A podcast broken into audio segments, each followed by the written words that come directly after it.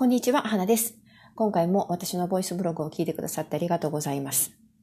はい。今日もですね、あの、バカではできないバックパッカー旅行、未知の言葉をポケットに終わりのない旅に出よう。このシリーズでお届けしたいと思います。今日は、えー、旅の健康というか食べ物についてお話ししたいと思います。バックパッカー旅行でね、特にあの一人旅の場合に多いと思うんですけれども、なかなかね、食べ物に、え、偏ってしまって、健康的にあんまりちょっと、え、体調崩してしまうとかね、そういうことがあると思うんですよね。なかなかね、一人でいるとですね、外食が基本になってくると思うんですけど、外食ばかりでね、あの栄養が偏ってしまったり、一人でいろんなものを食べるということがなかなか難しくなってきますよね。そうなってくると、何か炭水化物のものを一つと、あと何かのトップラスでトッピングとかで、そういう形になってしまうことが多いので、どうしてもね、こう栄養バランスとしてはあまりよろしくない環境になってしまいます。そこで活用したいのが、おすすめが果物なんですよね。で、あの、果物、旅先で食べる果物について、どんなものを選んだらいいのかとか、そういうことをちょっとお話ししてみようかなと思ってますので、よかったら最後までお付き合いください。それで、あの、なんでね、果物がおすすめなのかっていうと、やっぱりね、果物っていうのは世界中どこに行っても、比較的マーケットに行けばね、何らかの果物を手あの手に入れることができるんですね。で、あの、それほど高くないですし、そもそもあの、マーケットをブラブラしたりね、あの、現地の、えー、ま、野菜とか果物を見たりとかするだけでも楽しいと思うんです。ですので私は結構ね、バックパッカー旅行先でマーケットとかは常に行くようにしてるんですけど、まあそういう時にですね、果物を、えー、ちょこっと買ったりしてですね、えー、自分の健康管理に役立っているのはいいんじゃないかなと思います。果物って結構あの、量り売りで売って売ってもらえることが多いので、あの、それほど大量に買い込まなくてもね、あの、ちょこちょこっと少しずつ、購入することもできます。まあ、その場合はやっぱりちょっとあの、現地の人に比べると旅行者なので、とか高くふっかけられることもあるんですけど、まあ、その辺はね、あの、うまく交渉したり、まあ、あの、旅行者なんだから仕方がないかと思って諦めるか、そんな感じでですね、あの、自分の必要なものを、美味しそうなものを選んで、えー、利用していただきたいなと思います。でですね、まずやはりどんな果物がおすすめかというと、一番あの多分シンプルでどこででも手に入れやすいのがリンゴかなと思います。でリンゴはね、あの、医者いらずとも言われますけれど、栄養価がやっぱり非常に高くて、バランスがに優れていますよね。はい。あの、西洋では、あの、リンゴを毎日食べていれば医者はいらないというふうに言われているくらいですので、あの、どんどんね、旅行先でも食べてもらいたいなと思うんですけど、比較的ね、どこの国に行っても、リンゴを置いてるマーケットは多いと思うんですよね。で、あと、まあ、あの、そのリンゴといってもたくさんの種類があるので、えー、まあ、大きいものから小さいもの、安いものから高いものまでありますけど、まあ、自分が見て、あの、美味しそうだと思えるものだったら、あの、ちょっとかじ、かじってみるというかね、試してみるのがいいんじゃないかなと思います。で、あの、リンゴの、えっ、と、まあ、皮を剥くとか剥かないとかそういう話もありますけど、最悪の場合、あの、ナイフがなくてもね、別に皮ごと綺麗に洗って皮ごと食べることもできるので、まあ、一番手があるかなと思います。持ち運びにも便利ですよね。はい。日持ちもまあある程度するので、冷蔵庫に入れておく必要もないですし、あの、リンゴかなり優秀な果物です。はい。ですので、マーケットで見つけたら、ちょっと交渉して、えー、2、3個買っておくといいんじゃないかなと思います。はい。あと次に便利なのが、バナナですよね、やっぱりね。バナナは旅行先で私たち本当によく食べますね。えっ、ー、と、バックパッカーとしても常に持ち歩いておきたいぐらい、常にリュックサックに入れておきたいぐらいの果物ですね。で、バナナって手軽に買えるんですけれども、あそれでいてビタミンと食物繊維が豊富です。で、あのー、結構お腹にも溜まるので、小腹が空いた時にね、食べておくと非常食としても役立ってくれますし、あとね、便秘のにも効果があると言われているので、結構ね、えっ、ー、と、旅行に出ると便秘、便秘になる方って多いと思うんですよね。その胃腸というか、まあ、腸の調子を整えるためにも、バナナはね、一役買ってくれるみたいですよ。はい。あの、まあ、先ほども言いましたけど、結構ね、お腹に溜まるので、長距離移動するときにもね、便利です。あの、バナナって言ってもですね、日本に入ってくるバナナって、まあ大体あの、決まって、決まったタイプだと思うんですが、海外に行くとね、結構ね、いろんな種類のバナナがあるんですよね。あの、バナナとよく似てるのに、プラタナスという、あの、まあ、フルーツというかバナナの一種がありますけれども、あれは結構ね、なかなかちょっとバナナよりも一回り大きいんですよね。あれはちょっとあの、そのまま生で食べるのはちょっと癖があるので、まあ、日本人の方は食べにづらいかもしれませんね。そこはちょっと気をつけていただきたいんですけど、まあ、えっ、ー、と、まあ、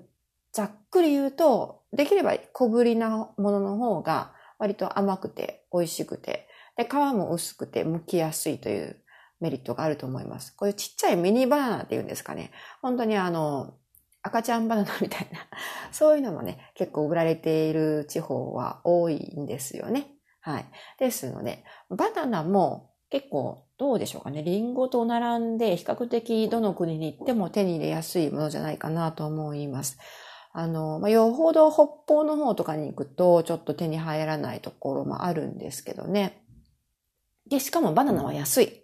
バナナというのは、あの、ぐんぐんね、育つんですよね。一本の木でものすごく多様に実をつけるので、ということもあって、でまた栽培もね、楽ちんなんだと思うんですよ。私もあんま自分で育てたことがよくわからない、ないのはよくわからないんですけど、あの、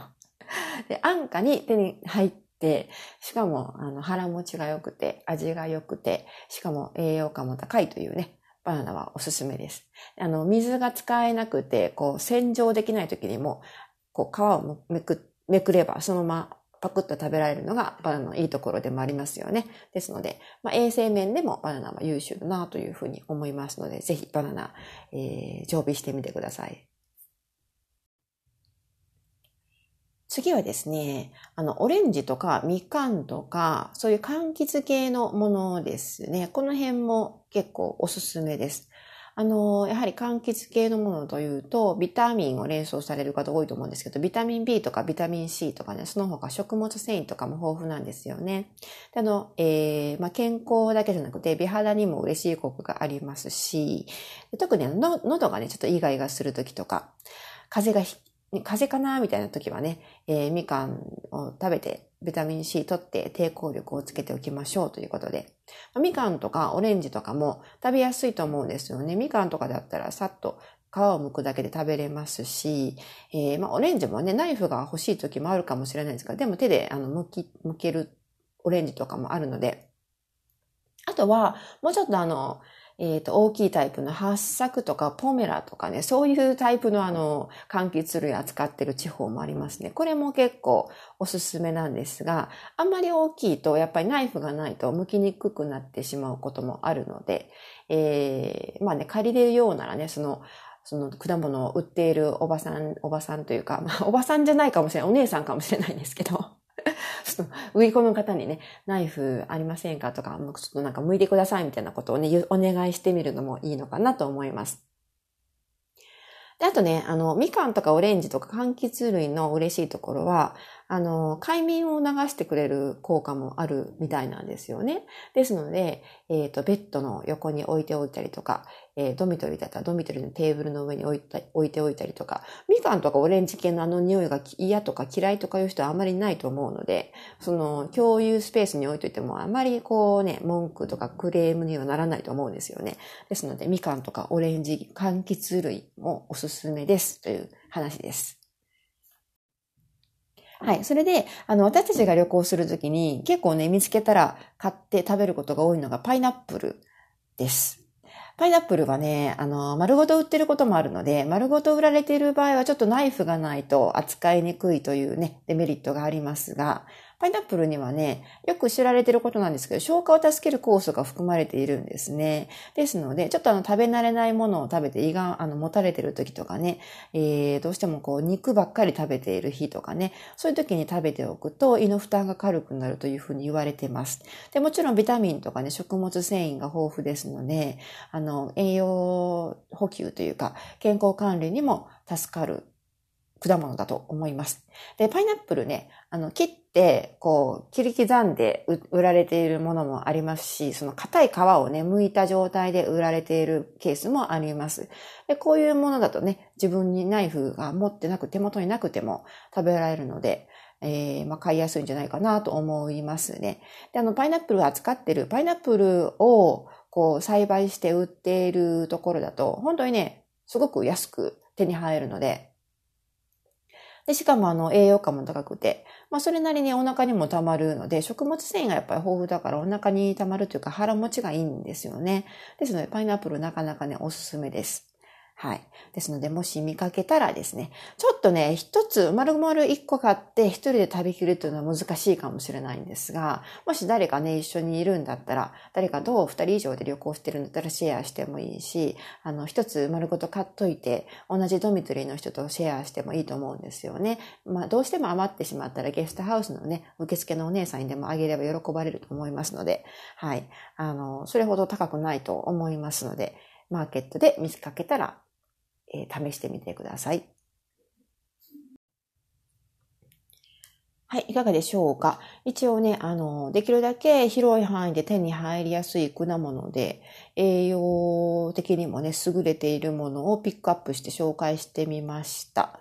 まあもちろん、あの場所によってはですね、なかなかこういうフルーツが手に入らない場所もあると思いますが、まああの、結構ね、え、マーケットに行けば何かしらのフルーツを置いていることは多いと思うので、まあ、そのままね、パクッと食べられるものだったら、やはり健康管理というか栄養補給としても役立ってくれます。はい。ですので、ちょっとあの食べ物に偏ってきたかなとか、健康管理が心配だなという時はですね、フルーツに頼ってみてはどうかなというお話でした。私たち私たちもよくあの、バナナとかね、えー、まあ、リンゴは、あの、夫があまり好きじゃないので買わないんですけど、えっ、と、まあ、オレンジ系とかですね。その辺のものは常にあの、リュックサックの中に入れて旅をすることが多いです。本当にあの、ちょっとお腹が空いた時にもね、サクッと食べられるので、重宝していますので、ぜひ皆さんも、えー、試してみてくださいということでした。はい。では、まあ、こんな感じなんですけれども、このシリーズでは旅に関する情報、バックパッキングに関する体験談とかね、えー、ちょこっとした小ネタなんかを、えー、おしゃべりしていきます。そういうシリーズなんですけれども、えー、もし気に入っていただいたら、えー、お気に入り登録とか、購読、チャンネル登録のよろしくお願いします。で、あの、Kindle の電子書籍からも、旅行ブログアフィリエイトに関するマニュアル本ですとか、旅行に役立ちそうな外国語フレーズなんかも、えー、紹介した本を出しています。電子書籍です。ですので、もし興味がありましたらですね、Kindle の方で、Amazon Kindle ですね、花旅人と検索してみてください。では、今回も最後までお付き合いいただきましてありがとうございました。また次回お楽しみに。